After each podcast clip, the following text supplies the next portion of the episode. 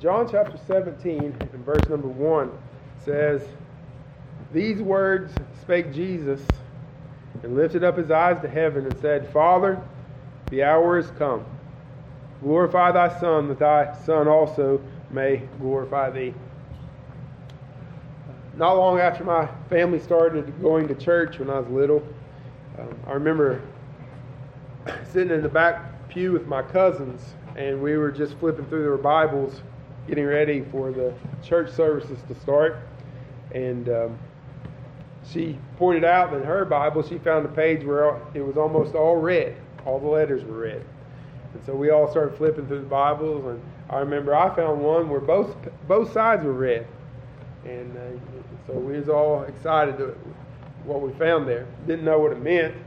Uh, didn't know what the significance was, but, but we did find that difference. So look here, all these words are red on both these pages. This must be a particular, uh, particularly special part of the Bible. Well, all of the Bible is God's Word from beginning to end. All of it is inspired of God. All of it is God breathed to us. But the passages that we found that were all read on both pages were here in this section. And this is indeed a blessed portion of Scripture. I didn't know it at the time, but I had found pages, a very blessed portion of God's Word. Here in John chapter seventeen, we begin a new section in this discourse. Prior, the previous chapters that we've been looking for quite some time now, Jesus was preparing his disciples for his death. He washed their feet. He told them uh, many things about his uh, departure. He told them what was waiting for them. He told them what was coming after he leaves, and it was beneficial that he leaves, that, he, that they have life in him, and the Comforter would come. He tells them, finally, in the end of the last chapter, "In the world you have tribulation, but be of good cheer, I have overcome the world." But John chapter seventeen turns the corner here, and Jesus no longer is speaking to his disciples, but begins to pray. So we leave Jesus preaching to the disciples and begins to pray. And first he prays for himself in the first part of this prayer. Then he prays for his disciples. And the, the wonderful thing about this prayer is he doesn't just pray for the eleven who were there, which he does, but he prays for us towards the end. At the end of this chapter, Jesus prays for you and I, all of his people, including us. So this prayer stretches forth from, from Jerusalem all the way to Clay, West Virginia. The Lord Jesus prays for all of his people at the end of this. It is a blessed portion of Scripture. I thought the portion was special because all the letters were read, but God's people who know the truth of his words knew it was special because their Lord and Savior prayed and prayed for them. I was reading that uh, John Knox, as he was dying, had um, had someone read to him John seventeen over and over again. And he left this world hearing how his Savior uh, prayed for him. It's a particularly blessed portion of Scripture for God's people. We come and listen to Jesus pray.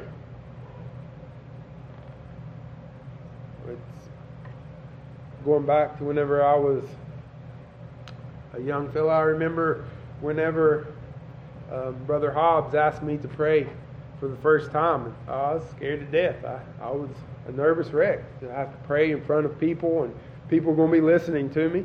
Uh, I wasn't afraid to pray at home. I wasn't afraid to pray when nobody was listening, but boy, I was, I was nervous to have other people listen to me.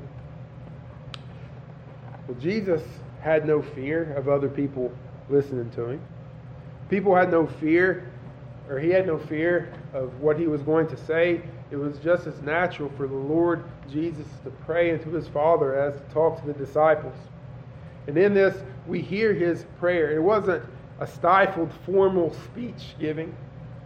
He didn't write his prayer out and, and, and take it and, and read it word for word so the disciples could hear. It was, it was no formal speech, no vain repetition, but it was a free and open prayer of the Son to his Father. And we can come in and listen to him pray. He, he allows us to hear him, but he but this was his prayer, his priestly prayer for us, for himself, for the disciples, and, and, and even for us. Um, and we get to hear this and learn from it and be blessed by it. So it is a blessed portion of Scripture. John Brown says, the best sermon that was ever preached in our world, followed by the best prayer that was ever offered up in it.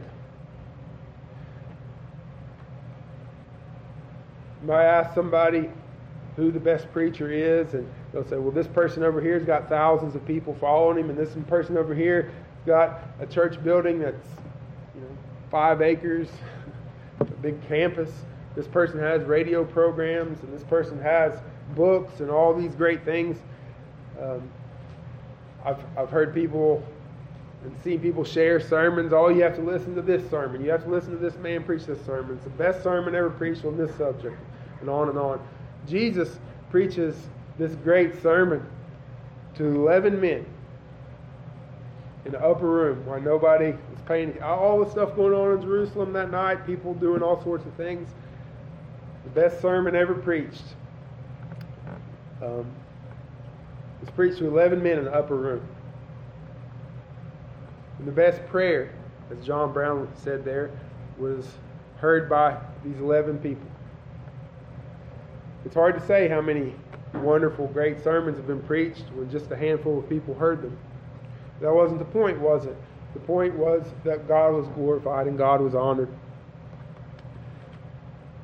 He went on to say, it's scarcely necessary to say the sermon contained in the fourteenth, fifteenth, and sixteenth chapters of John's Gospel, and this prayer in the seventeenth chapter of the same Gospel is one of, of great power.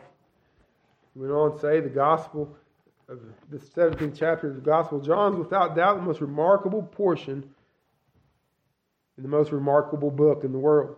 These contain wonderful passages, but none more than this. None so wonderful. It is the utterance of the mind and heart of God. In the very crisis of the God-man's undertaking, the immediate project of completing the sacrifice of himself. It is the prayer of the man who, whose work which had been given him to do for the accomplishment for which he had become incarnate. It is the utterance of these to the Father who had sent him. Jesus said the hour has come. This is what he came for. Not just what he came to Jerusalem for, but what he came to this world for. This is why he left the glories of heaven and became flesh and dwelt among us. This was the reason. The hour had come. And though this is not the last prayer that Jesus will pray even before he dies, in just a few hours, this prayer is, is different in that it is the the accomplishment of what he has set out to do. His, his priestly, his high priestly work is evident here in this prayer. So this morning we just kind of want to introduce this and just look at it, that first part of the first verse, really. These words spake Jesus and lifted up his eyes to heaven and said, Father. And that's really what we just want to look at here, um, that Jesus, the prayer of Jesus, the fact that Jesus is praying. Now, Jesus was a man of prayer. Jesus prayed without ceasing. He was all, he was in constant communion with his Father. If everyone uh, did or could pray without ceasing, it was the Lord Jesus. You see him all through the Scriptures praying and offering prayer um, at different times. And sometimes we hear his prayers, but more often than not, we, we hear about him praying. There are prayers, of course, that, that we read, like in Luke ten, um, twenty-one. He says, I thank thee, O Father, Lord of heaven and earth, thou hast hid these things from the wise and prudent, and had revealed them unto babes. Even so, Father, for it seemed good in thy sight. All things are delivered to me of my Father, and no man knoweth who the Son is but the Father, and the Father is who the Son is, and he whom the Son will reveal. So there's the instance where he audibly prayed and, and prayed where other people could hear them, um, just this, this short prayer. But it wasn't that Jesus always just had short prayers. Sometimes um, he prayed for a great while. Mark chapter number one and verse thirty-five. Um, notice what it says here. And in the morning, rising up a great while before day, he went out and departed into a solitary place, and there he prayed. So, a good long while before the sun came up, Jesus arose. And not because he had to get to work on time, and not because he had an appointment uh, with men, but he arose very early in the morning. Why did he do that? Well, if you read um, a little bit, a few verses back, he heals Peter's wife in verse thirty-two. And it said, "Now even when the sun did set, they brought unto him all that were diseased, and them that were possessed with devils, and all the city was gathered together at the door. And he healed many that were sick of divers diseases, and cast out many devils, and suffered them not the devils to speak, because they knew him." So there he was, all day, healing the sick. People were beating the doors down to talk to Jesus. Well after the sun set. All this happened after the sun had set. So it, it begins to get dark. They look outside. The house is surrounded with, with people possessed with devils, and people sick, people crippled, knocking on the door. Jesus, help us. Jesus, heal us. Jesus, save us. And so well into the evening, we find the Lord working. And so what's he do? Just a few hours later, maybe, maybe he didn't even get much sleep in his flesh. What did he do? He got up and he went out and he prayed. He found a solitary place, and there he prayed with and communed with his Father. He was, no doubt, in the flesh, exhausted, no doubt, um, wore out from the work, no doubt, um, in his flesh, dealing with all those who were hurting and had these needs. I mean, how could you not have compassion on people? And if you just walk through and see people weeping and crying and possessed with devils and being afflicted, how could you not um, have compassion on those people and and and then and see them? And well, what's he do? He goes and he prays. He communes with his Father. He leaves all those who were sick and goes to pray, because that was the necessary thing to do. He must pray to his Father. You see other times where Jesus, before he was about to uh, to embark on, on some new avenue, he would pray. In Luke chapter number six and verse number twelve. Right before he selected his apostles. So he had many disciples that followed him. But in Luke chapter number six and verse number twelve, it says, "And it came to pass in those days that he went out into a mountain to pray, and continued all night in prayer to God. And when it was day, he called unto him his disciples, and of them he chose twelve, of whom he had named apostles." So Jesus is going to, of these disciples, of these baptized believers that John had baptized, he's going to choose twelve. And Paul says that he set the apostles in the church first. And so I believe here is the, the foundation of of his his his church, and he chooses these twelve men to be apostles. He has called them out to be his his ambassadors, if you will, uh, to this world. And before he chooses those twelve, What does he do? Does he put names in a hat? Does he go and just says, well, the, uh, my Father, my God is sovereign. God is sovereign over all. And no, the, Jesus prays. And he prays, no doubt, for these men. He prays, no doubt, for his church. But we don't, don't really have what he prays about. But we do know that all through the night, he was awake and he was praying. That his heart was with his Father. And his heart was consumed with the glory of his Father and the work that God has called him to do.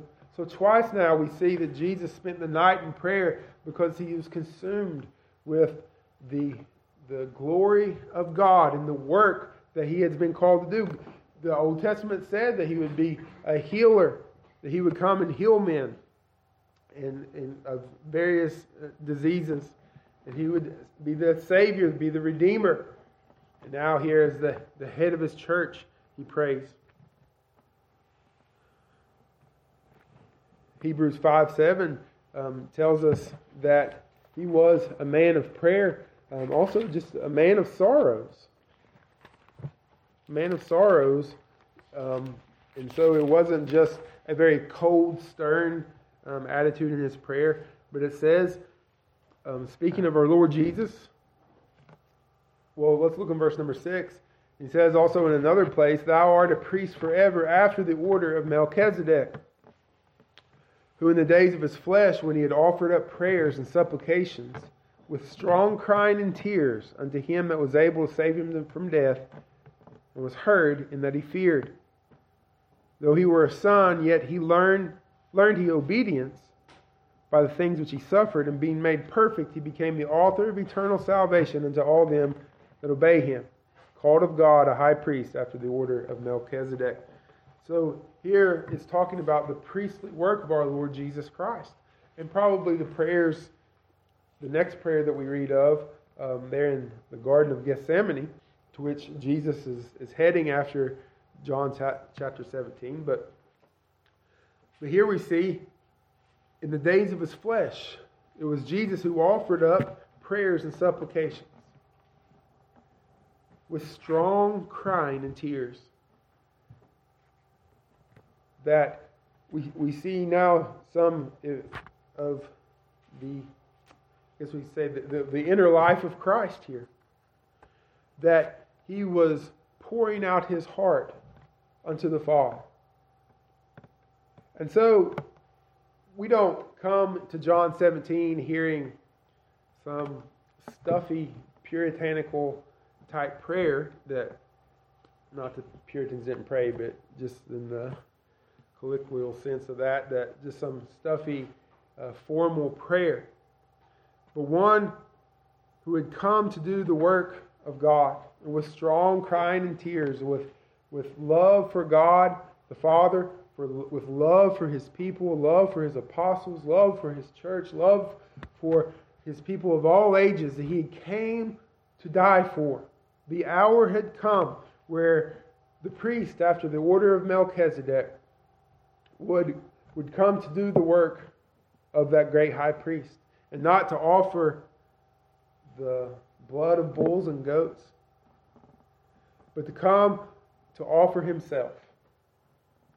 And not one sacrifice this year and another the next, as the priests of the Levites did, but this one-time offering of himself, once and for all and forever. Not just to cover up sins, but to pay for them. Christ comes to the Father and, and prays this, this high priestly prayer. It says that he prayed to his Father and he lifted up his eyes towards heaven.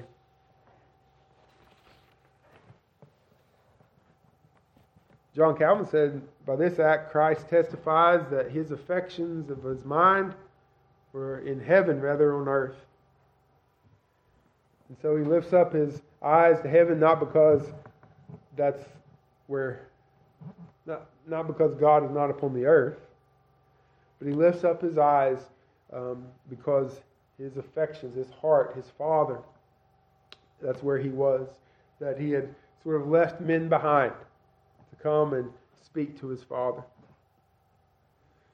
Uh, John Brown said in his uh, book on this chapter, he said he didn't turn his eyes towards the Holy of Holies in the temple, as the Levitical high priest did, but towards heaven itself, the true holy place into which he was soon to enter, to appear in the presence of God for his people. So as Jesus lifts up his eyes towards heaven, as the text tells us, he wasn't doing like the priest did. You know, you read in uh, Daniel, what Daniel do? He opened up his windows and prayed towards uh, Jerusalem. Uh, David would, would pray towards that way. Why? Because that's where God had dwelt. That's where his presence was um, in Israel, and the covenant people with in the temple where the ark was, where he dwelt bet- between the cherubim. But Jesus lifts his head towards heaven and his eyes towards heaven, uh, to the to not to the pattern of the holy things, but to the holy things himself, the thing that the temple was patterned after. He looked towards his Father. He looked Um, towards uh, the Holy of Holies, praying for us.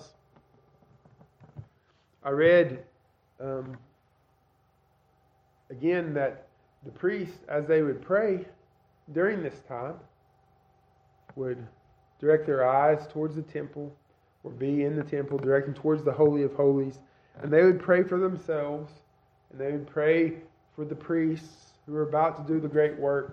And then they pray for Israel. And they've just become a sort of a settled pattern at this time, if that's what the priests would do. But um, if that is indeed the case, then we see that Jesus, the true high priest, wasn't going into Herod's temple, the temple made with hands, but he was he was there looking towards the Holy of Holies. He was looking towards his Father and praying for himself, praying for his men, and praying for all of his people. He lifted up his eyes towards heaven and he prayed, but his, what it is is his heart was being lifted up towards God. The glorious thing is we don't need to change where we are for God to hear us. No matter where we are, whether silent or audible, whether alone or in amongst a bunch of people, whether in the church house or in our beds, whether in our own bed or a hospital bed, doesn't matter where we are. We don't need to change where we are, but God hears us no matter where we are. Before service, we read that when the song of ascents, they were, or degrees, they were heading towards Jerusalem. Most likely when they sang those songs, they were coming to the place of worship. But Jesus said, the time has come now that uh, God would be worshipped in spirit and truth.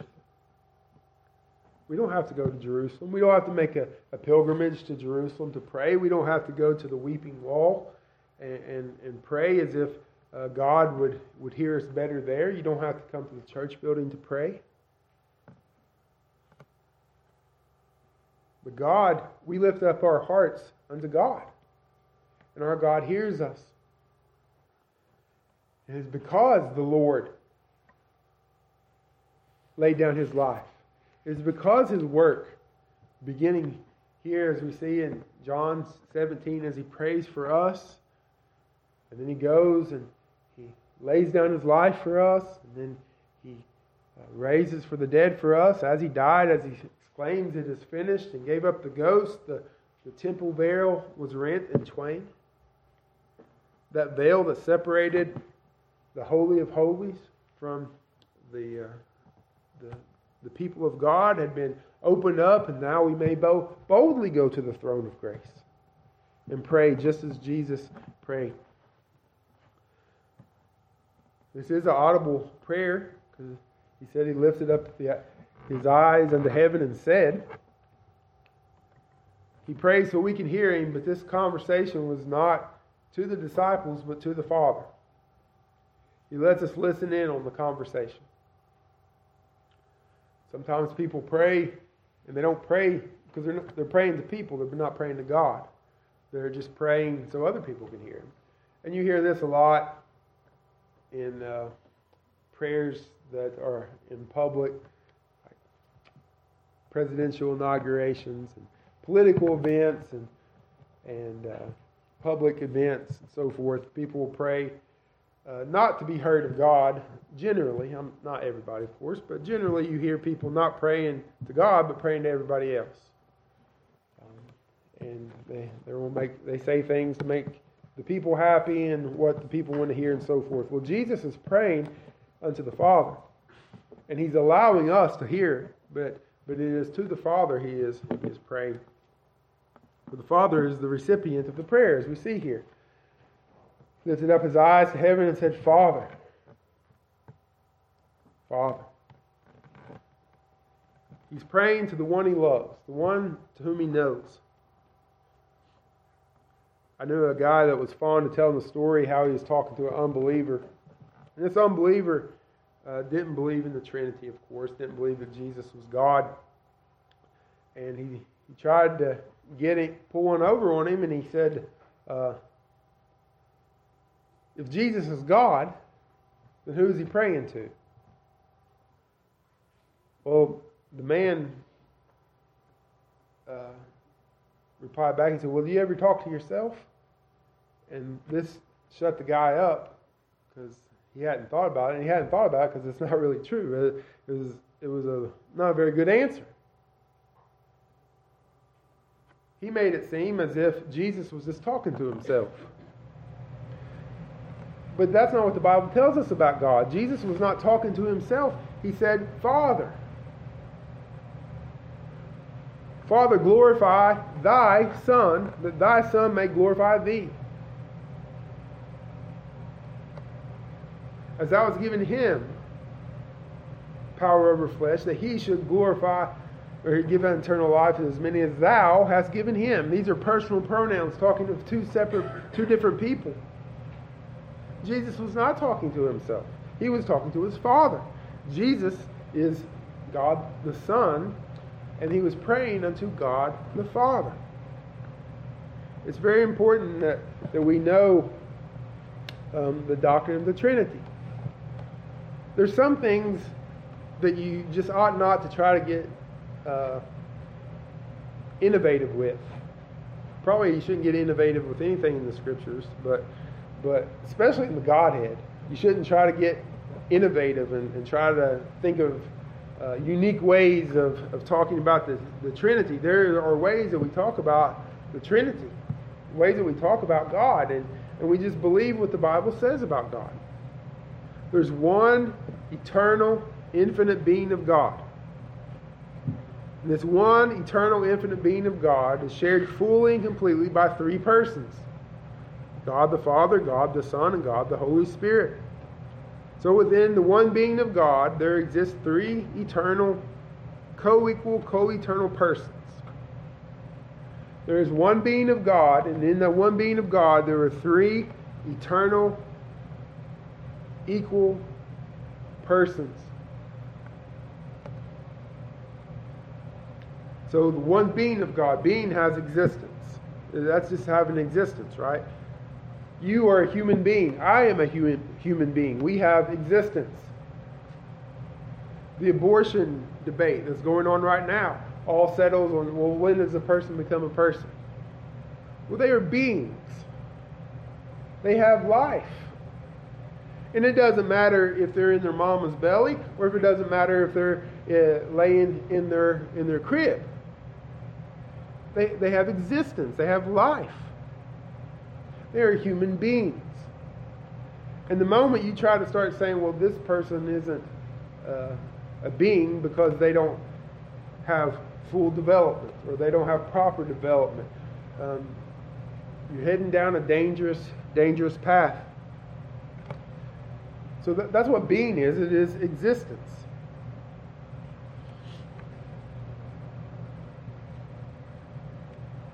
You know, even this pulpit has existence, right? It, it exists. It, it it is. So there there's a being to it that, that that's there, right? But it's not personal. You and I are personal beings. I'm a person. You are a person. We are distinct people. I'm a finite being, one person. When I die, there's not going to be another one of me. I, that's it. I, I, I'm gone. But but I but I'm a person, and you are a person. We are we are not eternal beings. I had a beginning. You have a beginning. We we are beings. Angels are personal beings. They have names. They have, uh, it, it would seem almost uh, personalities. They, they they do have they do have names. They're they're different beings, personal beings. And so there is one God, one eternal being of God. And within that eternal being of God, the one substance of God, um, there are three beings. Eternally, truly, equally, undivided. So there's only one God. But there are three persons. Deuteronomy six four says, "Hear, O Israel, the Lord our God is one Lord." And then in verse chapter four, and verse thirty-five of Deuteronomy, "Here, or unto thee it was showed that thou mightest know that the Lord, he is God, there is none else besides him." There is one God. And this didn't change in the New Testament. There's still only one God. If you look with me in First Corinthians eight.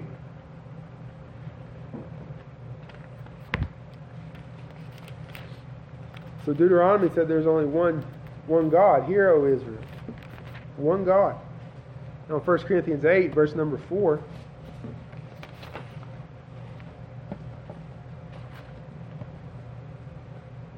"As concerning, therefore, the eating of those things that are offered in sacrifice unto idols, we know that an idol is nothing in the world, that there is none other God but one."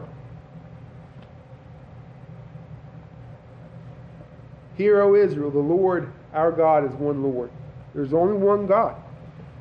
"For though there, there be that called gods, whether in heaven or in earth, as there be gods many and lords many, but to us there is but one God, the Father, of whom all things are all things, and we in him, and the one Lord Jesus Christ, by whom all things are all things, and we by him." Paul did not deny that there is one God. Well, notice what he did. He said, "Hear, O Israel," Deuteronomy, "Hear, O Israel, the Lord our God is one Lord." And then he said there is one God, the Father, and one Lord, Jesus Christ. So, he's not saying there's many gods, but he said there's only one God. There is no other God but one. But Paul is showing here that there is a unity in the being of God in the three, in the persons. There is one God, the Father, and one Lord, Jesus Christ. So you have God in three persons. And so what we have in John chapter seventeen is one person praying to the another person. You have God the Son praying to God the Father. And this is what this is whole, how the whole Gospel of John started out, if you remember, telling us about this one being of God. John chapter one, verse number one says, "In the beginning was the Word. The beginning when? Before everything. Before there was a world, before there was a universe, before there were angels, when there was nothing but the Word. And the Word was with God, and the Word was God. The same was in the beginning with God. All things were made by Him, and without Him was not anything made that was made." So here we have the Word, God himself. The Word is, is the Son. And here we have the Word was with God, and the Word was God. Jesus said, "I am Alpha and Omega, the beginning and the end, the first and the last." John tells us there in verse fourteen, "And the Word was made flesh and dwelt among us, and we beheld his glory as the only begotten of the Father, full of grace and truth. This was not the glory reflected of the Father, but this is the Son's own glory, as we'll see later on in this prayer. Not today, but in, in the message to come. But this was His own glory. The glory of God. And so the Word, the eternal Son, was made flesh, incarnate, and came into this world. And now God the Son is praying to God the Father. So there are not two gods. There is only one God. But it is the person of the Son praying to the person of the Father. It's not one third of God praying, but it is God the Son praying to God the Father. Jesus is saying, Father. He prays to His Father. See, the Word was made flesh. The Word existed prior to Bethlehem. He existed prior to being conceived in the womb of the Virgin. The Son existed in eternity. The Son is God. The Son was made flesh and dwelt among us. He is the only begotten of the Father. He is, he is begotten of the Father, but proceeds forth from eternal generation. That means that, that he is he is never had beginning. The only begotten of the Father.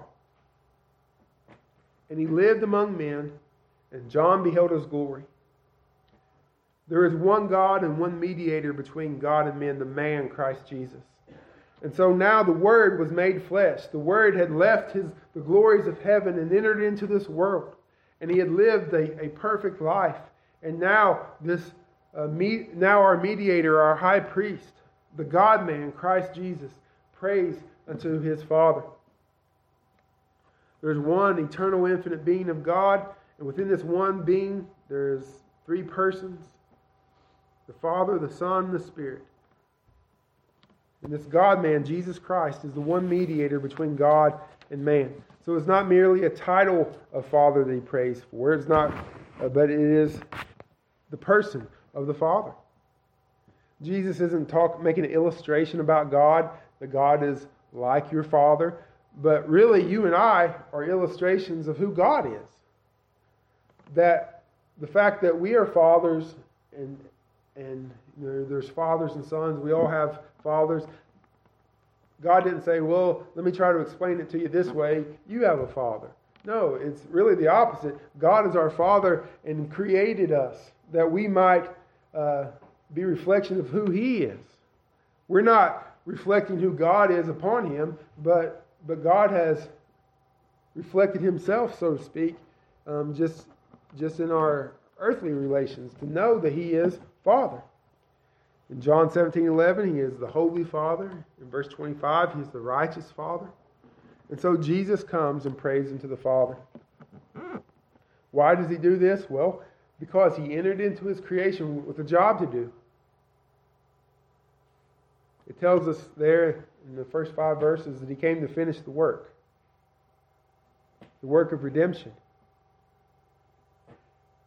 He came to save us. He came to redeem us of our sins. And He, he has come as our priest, as our mediator, as our sacrifice, as our sin bearer.